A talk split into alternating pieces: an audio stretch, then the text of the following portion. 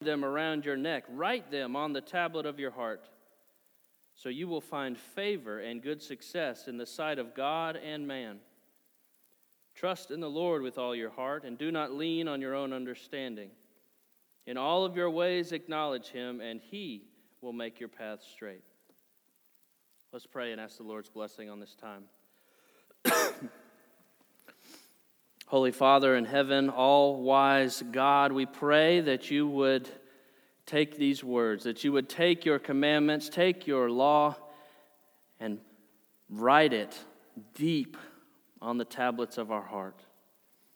Use your Holy Spirit to lay us bare before your law, to show us our sin so that we may be driven to Christ for sweet forgiveness again. Help us this night to be made more into the image of your Son.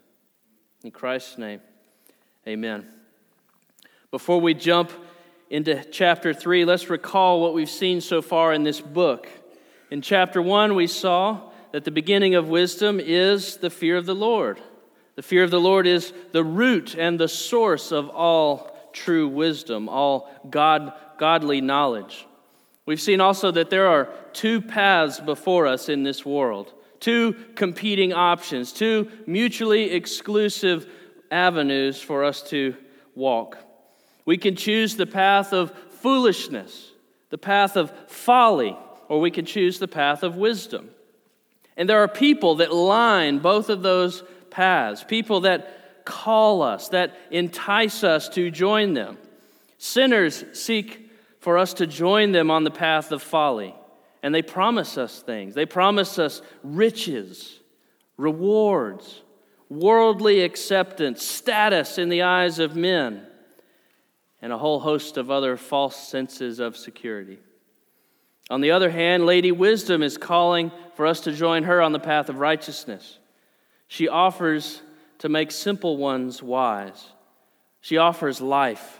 She offers not a false sense of security, but genuine security in the hands of the Lord Himself. In chapter 2, we saw more of the value of wisdom. It is more valuable than silver or gold or anything that this world can offer. Wisdom watches over her saints. She guards them from evil men. She protects them from calamity, and she directs them into the security of God's promised land. Thus, we now move into chapter 3, which begins with four verses that echo the opening of chapter 2 about keeping, storing up, guarding, treasuring God's wisdom. Listen again to verse 1 of chapter 3. My son, do not forget my teaching, but let your heart keep my commandments. Don't forget, keep it, preserve it. We could translate it guard my teachings. The word for teaching is Torah, God's law. Don't let go of any of my law. Don't forget it. Keep it in front of your eyes. A wise person will remember God's teaching. This applies to simple things, and it applies to very complex things. How many of us as children were told to make up our beds and brush our teeth before we start our day and go to school? And how many of us, when asked by our parents when we didn't do those things, why did, what were you doing? Oh, I, I forgot. I forgot. I got distracted. I was, was going to brush my teeth. I fully intended to go brush my teeth, but, but there's Legos over here, right? I got distracted. That doesn't excuse us. Forgetting is not necessarily sinful, but forgetting something that is a biblically permissible law for us is sinful because we choose not to remember. Forgetting is not an excuse, especially once we move out of the preschool age. If something's very important for us, we remember it. Right? We re- I remember when my birthday is because I want to make sure I get all my presents, right? You don't forget that. But if we don't find it important, we don't remember it.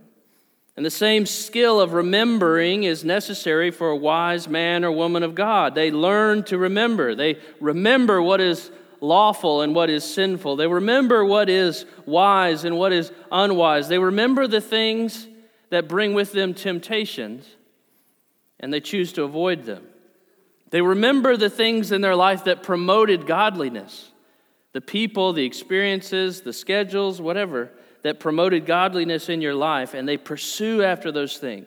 They are active, they are intentional, they put effort into their pursuit of holiness and to their putting off of sin. But how often do we find ourselves forgetting? I forget that Proverbs 16 21 says, Sweetness of speech increases persuasiveness. And because I forget, I instead deal harshly with my family members or my coworkers to get them to do what I want. I bark at them rather than sweetly pursuing them with the kindness and gentleness with which Christ pursues me.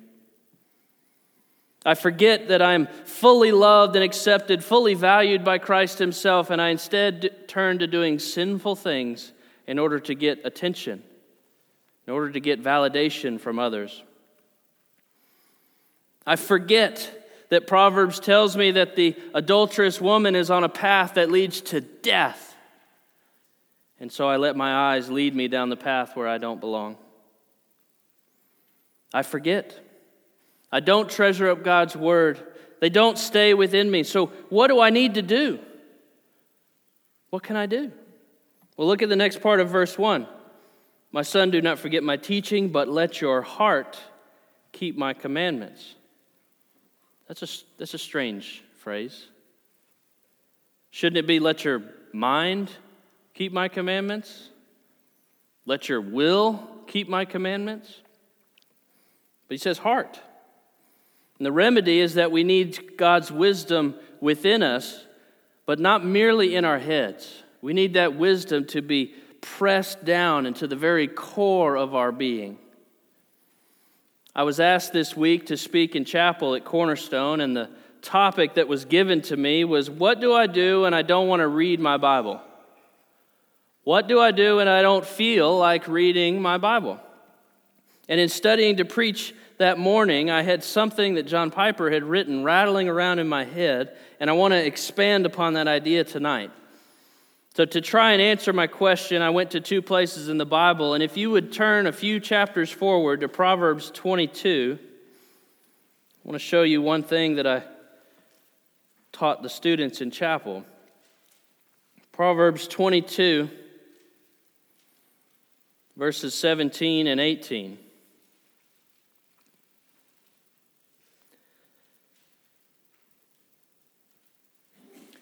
Proverbs 22 17 says, Incline your ear and hear the words of the wise, and apply your heart to my knowledge, for it will be pleasant if you keep them within you, if all of them are ready on your lips.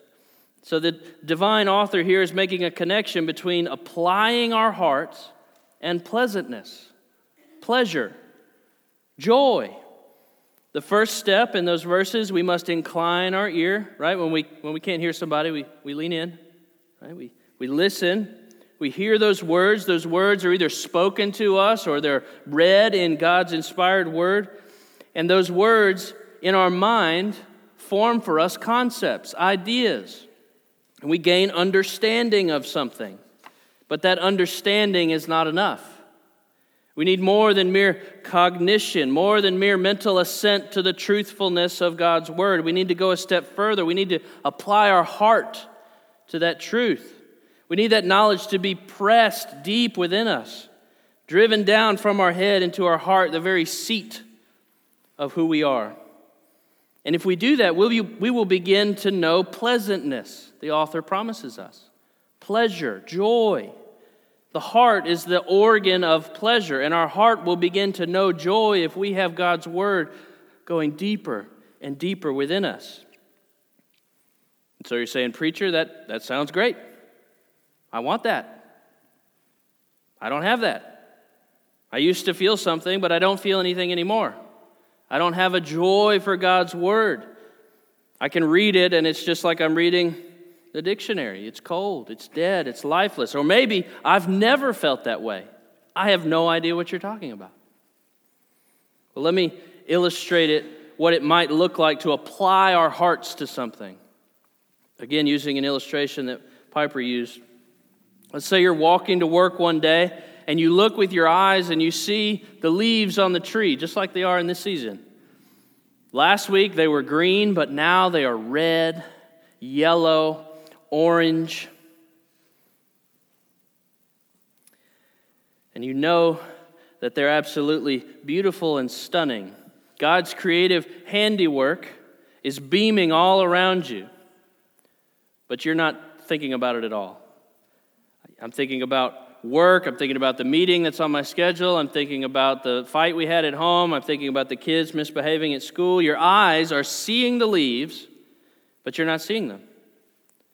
Your optical nerves are picking up the signals, confirming the color of the leaves, but you neither comprehend nor appreciate their beauty. You are seeing, but you're not seeing. What needs to happen? In that moment, what needs to happen? Well, you need to pause. God's grace will cause us to pause and press our heart into these leaves. We say, Look, heart, look at those leaves. Lean in and say, Heart, those are orange. They used to be green. Now they're yellow and gold, and the sun is illuminating them and making them bright. They are waving at you in the breeze, almost as if God is saying, Look at me, look at my glory, look at the glory of my handiwork in creation. You take your heart and you push it into God's glory revealed in His creation. That's what we can do with natural revelation, with nature outside, but we need to do the exact same thing with special revelation, with God's Word. We need to take our heart and press it into what we see. So, to take another analogy, say you come home from work and you're starving. And you come inside and you hear something on the grill. And you look and you see a big steak there on the grill, and you can begin to even smell it. Well, is there, is there anything else that we can do to increase our joy with that steak? Yeah. You take it off and you cut a piece and you eat it. You put it in your mouth and you savor it. You chew and you chew and you chew and you chew until you can't get anything else from it. You put it deep within you, down. You swallow it down to your very core.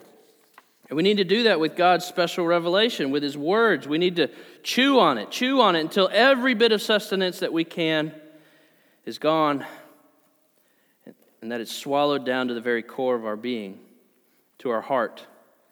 Say, well, preacher, what does that look like? Well, I took the students in chapel to Psalm 23. You can turn there if you'd like. Many of you know it. I said, How many of you students, I asked them, had memorized this psalm? And many of them, I think it's in kindergarten or first grade, they memorize it. So presumably everyone in the room has at least heard it. Most of the room had memorized it. Now, what does it take to get it from up here, where all of the students had it, and drive it down to their hearts? What does it take for us to drive this psalm down into our heart? And I realize this is a long tangent on the heart, but this is crucially important. I've had this discussion multiple times this week about what it is to have genuine heart level love for God and to be fed from His Word, not merely to have our brains filled with more data about God. That alone produces Pharisees that are self righteous, or it produces people that are depressed because they can never measure up to God. But if we press our heart into God's word and read it not merely for head knowledge, but for heart knowledge and for joy, we can see pleasantness that comes from it. God rewards these labors. And when we do it, when we're trying to press our heart into God's word, we will notice that we are naturally praying. We're praying. So, what does this look like? Okay? Psalm 23. The Lord is my shepherd. All right? What does that look like? The Lord is my shepherd. Well, God could have plopped a systematic theology textbook in front of us, and He could have said, The sovereign, almighty God of the universe has providentially ordained that all means will come together for your good and His glory. That's true. But instead, He chose to give us poetry. And He says, The Lord is my shepherd. That's significant. So, what is it, how do we break this down? Well, it says the Lord. In my Bible, that's all caps. That means that's the covenantal name of God. That is Yahweh. This is a God that has covenantally bound himself to a people. And it says the Lord is not a shepherd, it says the Lord is my shepherd. The sovereign God and the creator of the universe has bound himself because of his sovereign good pleasure to me to make himself my shepherd. Not merely a shepherd abstractly, he's my shepherd. He will guide me, he will protect me, he will care for me, he will fend off the wolves, he will give me the food that I need. He will never leave me or forsake me. He's my shepherd. Therefore, I shall not want. You may feel wanting when you're reading this text. Say, God, I, am not exactly sure where these bills are going to get, how they're going to get paid. Or, God, I'm not sure about this test that's coming back, or about this procedure I have to have done, or about this family member that seems to be wandering. Lord, I want, I want, I see this thing over here and I want it, Lord. But God, in His sovereign word, His faithful shepherd is proclaiming to you you shall not want. I know you think you want, but I have given you everything you need in this moment. Everything you could possibly need, I've given to you in Christ. And I have not abandoned you, I have not forsaken you, because I, the sovereign Yahweh, have made myself your shepherd. That's just half of verse 1. We're pressing our heart into here. That's what it looks like. I'm taking simple sentences and chewing and chewing and chewing and thinking about these things. And I find myself, when you're doing this, naturally praying God, I can't believe uh, the day that I had yesterday was awful. And you're, you're still my shepherd today. Thank you, God, that you don't abandon me, that you don't let me go. You just find yourself naturally praying. That's what it looks like to press into God's word, and we turn God's scripture into prayers and into praise. Thank you, God. You are my shepherd. I shall not want. I know Satan wants me to think that you are an unfaithful God and that you're not giving me what I need, but your word tells me that I shall not want. And you make me lie down in green pastures. I, I naturally want to go over here into the slop, into the pigsty. I am the prodigal son, but you instead love me enough to bring me into green pastures. Anyway, tangent over. Let's go back to Proverbs chapter 3. That's what it looks like to press God's word with our hearts, to press it deeper into our hearts. That's why we want to read the Bible. That's my one big complaint about those year long Bible reading plans. You're usually reading at such a clip that you don't have time or you don't make time to do this kind of deep reading and applying God's word in your heart. It was liberating for me. I read the whole Bible in a year, multiple years in a row in seminary, because that's what holy people do. That's a good thing. That's a noble cause. Go for that if you've never done it. But after so many years, I found that I needed to take a whole year and just read Psalms and Proverbs. And so I did that slowly and chewed on it, and it was good for my soul. I encourage you to do that. You have liberty in Christ to read the Bible in different ways. I need to stop doing all these tangents. so, back to Proverbs 3. How are we told not to forget God's teaching? And why are we called to do this hard, heart level work of keeping God's commandments? Well, verse 2 tells us a first blessing of wisdom, and that is a long and peaceful life. Here again, Proverbs 3 1 and 2. My son, do not forget my teaching, but let your heart keep my commandments, for length of days and years of life and peace they will add to you. Heeding God's words will bring length of days and years to your life. Now, remember what we're reading. We're reading in the genre of Proverbs. Proverbs are short sayings that describe the way things normally work in God's world. They're not direct promises, they're not predictions, but the proverb generally holds true. People that heed God's word normally have length of days and years added to their life. Proverbs 10 27 says, The fear of the Lord prolongs life, but the life of the wicked will be cut short. Likewise, it's the fifth commandment honor your father and mother that has tied to it in Exodus the promise of a long and fruitful life in the land, in the promised land. Similarly, we all know that the opposite is true that fools tend to have their lives shortened. Those that habitually disregard God's wisdom and the way that God has ordered his world to normally operate, they will have their lives cut short. We've already seen in chapter 1 that covetous sinners lie in wait to murder, but they lie in wait for what? For their own blood. They think they will rob and kill others, but it's their own life that they are forfeiting. Chapter 5, verse 22 tells us that the fool will die for a lack of instruction, and chapter 7 tells us that he who sins injures himself. You've likely seen this in your own lives. A fool that cannot control himself will become addicted. He'll be a drunkard. He'll be a glutton. He'll be addicted to pleasure in such a way that his life will actually be cut short or a man that's consistently and habitually angry might have his life cut short because of hypertension and heart disease. A reckless man who rides his motorcycle wildly without a helmet will likely not live to see old age. Similarly, a fool that's prone towards violence will likely be involved with many altercations that will end his life young. Furthermore, this verse promises not only length of days to a wise man, but it promises peace.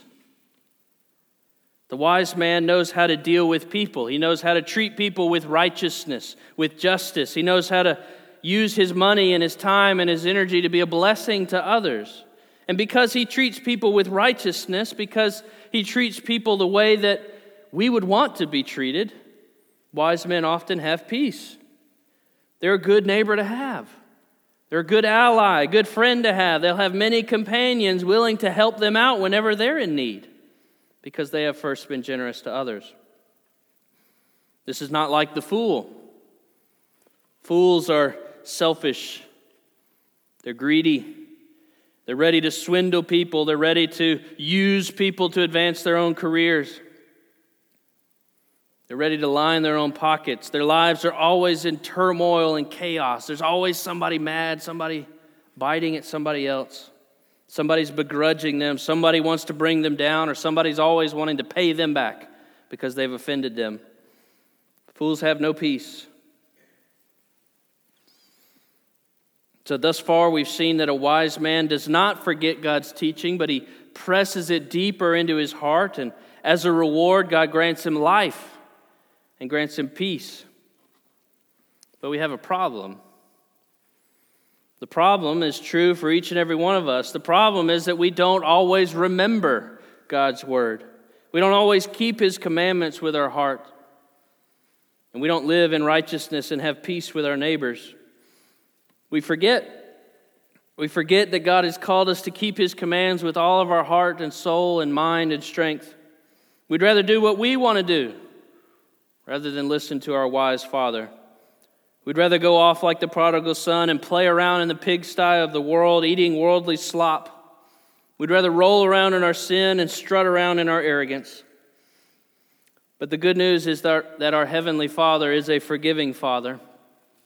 He has provided a way through the blood of His very own Son that we can be forgiven. We, we can be forgiven of all the times that we have failed to keep His law with all of our hearts. In fact, because Christ was faithful, because he was faithful in his mission, we can have new hearts. That's one of the things promised to us in the new covenant. Jeremiah, in his account of the new covenant, tells us that we're promised a new heart of flesh that will replace our old heart of stone.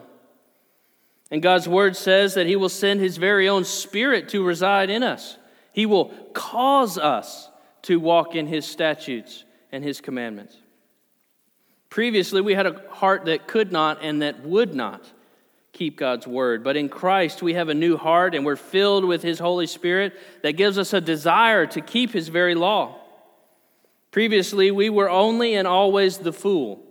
We were destined to know peace, but in Christ, united to the faithful Son, we have peace with God through Jesus Christ our Lord.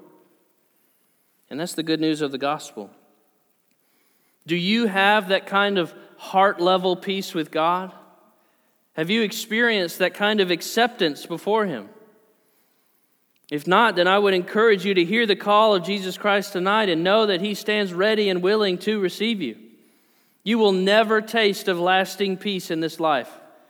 And apart from Christ, your future is a peaceless torment in hell for all of eternity. So I urge you tonight to consider your eternal destiny. And if you have come to Christ, then lean into Him. See Him as the one that has taken away your sin and your shame, who has given you a new heart, and that by the Spirit's help, He is ready and willing to help you keep His commandments and taste of His peace. Now let's move on and look at verse 3 and see another blessing of wisdom. Verse 3 says, Let not steadfast love and faithfulness forsake you. Bind them around your neck and write them on the tablet of your heart. There's that word again, heart. Let not steadfast love.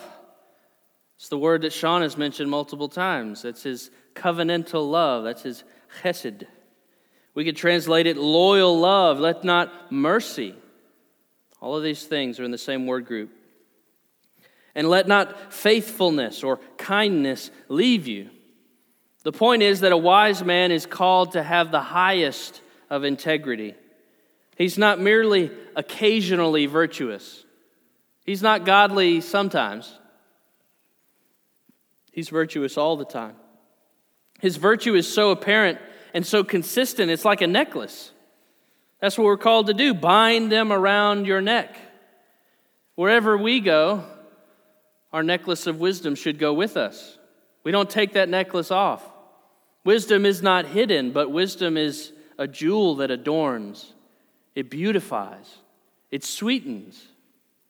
A wise person doesn't merely have adorning wisdom on the outside, but he has taken the time to press it into himself, to imbibe it in his very soul. That's what we're called to do. Write them on the tablet of your heart. That is, engrave it on the very core of your being, like we discussed above. And what does this person reap as a reward for such wise behavior? Look at verse 4. So you will find favor and good success in the sight of God and man. A wise man will find favor the man that consistently shows love will be beloved. The man that is merciful to others will find mercy himself. Joseph found favor in Egypt because he was a wise man. David found favor in the eyes of Saul because he walked uprightly. Consistent godliness is a means to favor in the eyes of both God and man. Scripture connects the favor of the Lord with the favor we have among men. Proverbs 16, verse 7 says that when a man's ways please the Lord, he makes even his enemies be at peace with him. If you're seeking God and his righteousness, you will receive favor among men. Such was said about Jesus when he was a child, that he grew in wisdom and stature and in favor both with God and with man. Godliness begets the favor of others. But conversely, ungodliness, we can presume, begets disfavor. Wickedness evokes disdain from both God and man. If you live in sin and in darkness, you will reap mistreatment and opposition. So, to make this very tangible, Children, when you're always mean to your brothers and sisters, they will not like you. Grown ups, when you're always mean to other people, they will not like you. You will reap what you sow. If you're always bitter and cold and angry, you will end up lonely without the warmth of fellowship around you. You will reap what you sow. So, how do we avoid such opposition, such disfavor, displeasure among men? How can we know how to behave in a way that brings the favor of God and with man? Look at verses 5 and 6, which I'm sure you've all heard before, or at least seen on a coffee mug at Lifeway. Trust in the Lord with all of your heart, and do not lean on your own understanding. In all of your ways, acknowledge Him, and He will make your paths straight. So trust in the Lord with all of your heart. There's that word again. This verse is the benchmark, it's the orientation of a child of God, trusting in the Lord, faith in the Father's promises, faith in His providence, faith in His graces. And the words trust and lean in this verse are not merely an active choice, it's not merely a cognitive decision, like today I'll wear blue socks instead of black, and I'll also choose to lean on God as opposed to my own understanding. It's not merely that. The word for trust originally had the idea of laying face down helplessly on the floor, completely absent of self support. The word lean means not merely incline, but fully support yourself on someone or something else. So to trust and to lean here means to wholly cast ourselves on the support of God. And a wise person will know that God is the object of their trust, even when all around them seems to be breaking loose. It's not merely a cold sort of objectivity, not merely a mental affirmation that God has the capability of supporting me. It's a full trust of all the heart. It's a childlike faith with an unwavering hope built upon a sure foundation. This is a confidence of, of the truthfulness of God's own word based or manifested in his own faithfulness shown throughout the generations. And most clearly seen, proving his wisdom again and again on the cross of Calvary, where we see his love preeminently. But instead of relying upon his wisdom, instead of trusting him with all of our heart, we like to lean on our own understanding. Adam and Eve leaned on their own understanding and chose to take a fruit that didn't belong to them, even though the all wise Father told them not to eat it. Abraham knew that the sovereign God had promised him a son, but when he didn't see that as a natural possibility, he instead chose to lean on his own understanding and take for himself a child by Hagar. Aaron knew that God Almighty had delivered the Hebrews from the hands of the Egyptians but he chose instead to lean on his own understanding and create for God's people a golden calf to worship instead.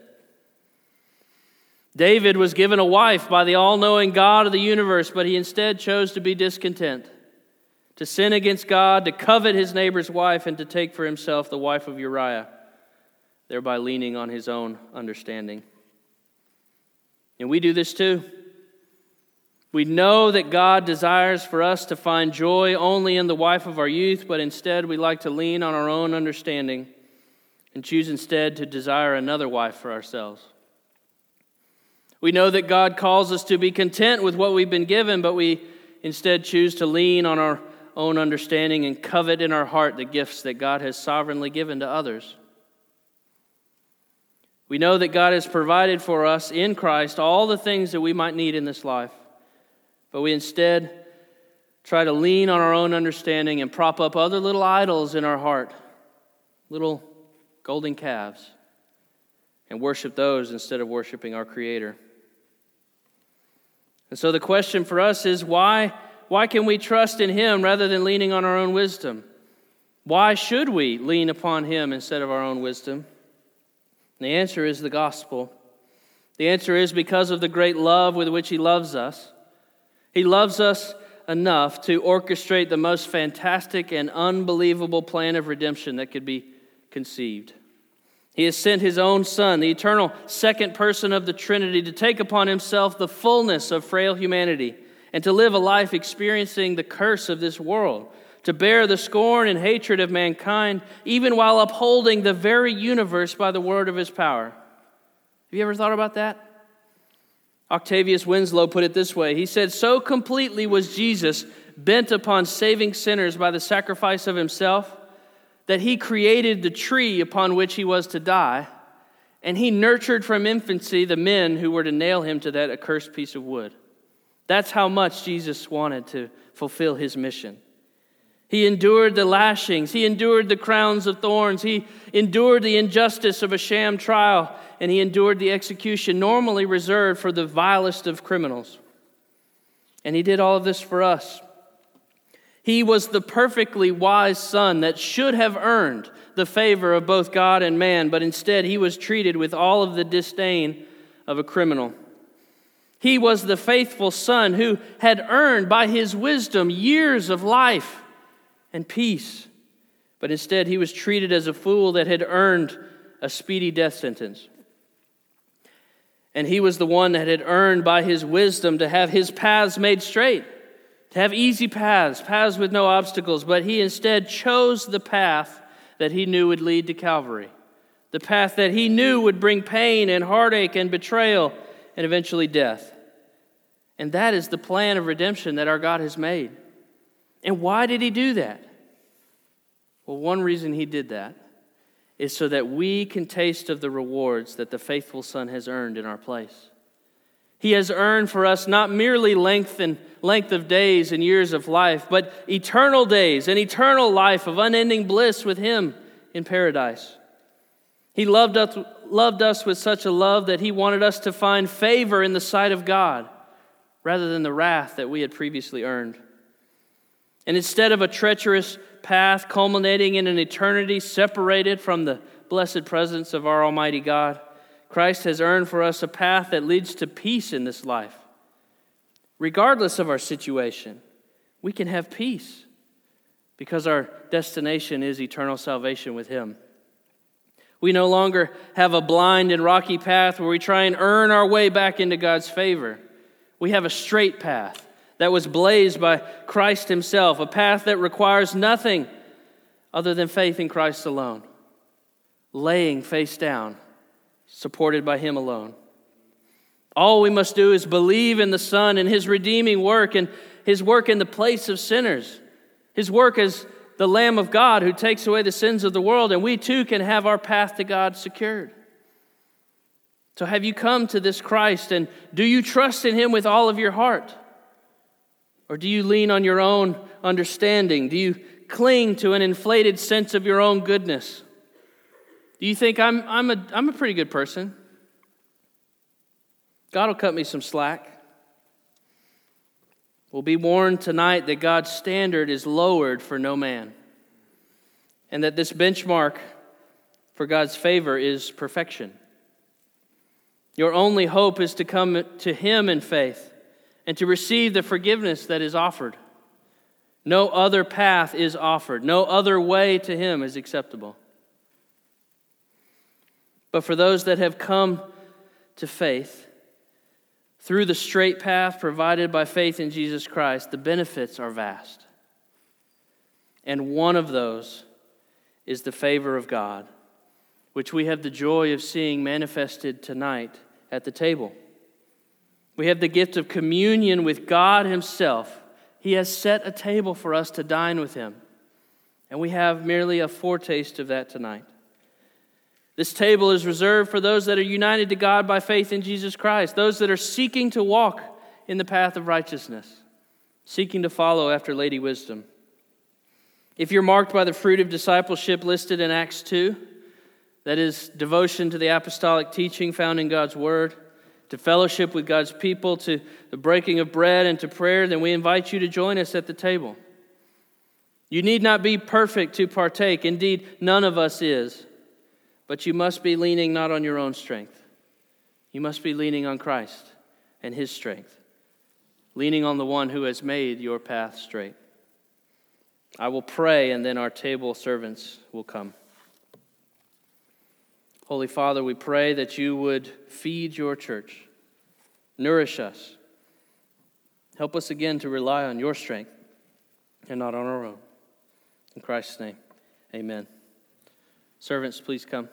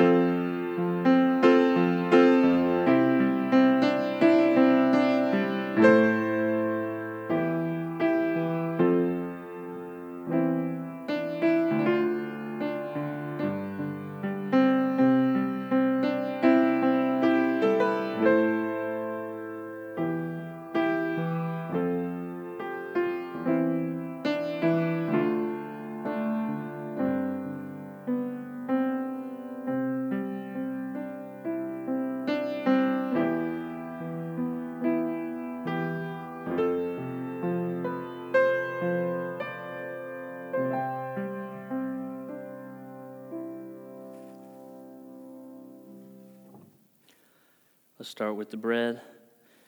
But he was wounded for our transgressions, he was crushed for our iniquities. Upon him was the chastisement that brought us peace, and with his stripes we are healed.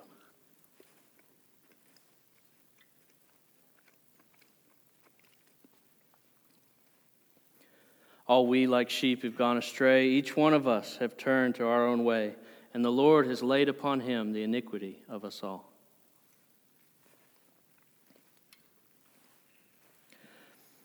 Holy Father, we pray that by your Holy Spirit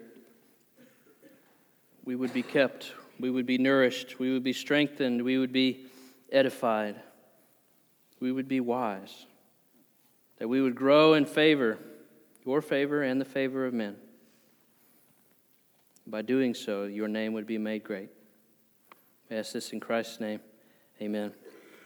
We're going to close tonight by singing a hymn, hymn number 224. There is a fountain. 224.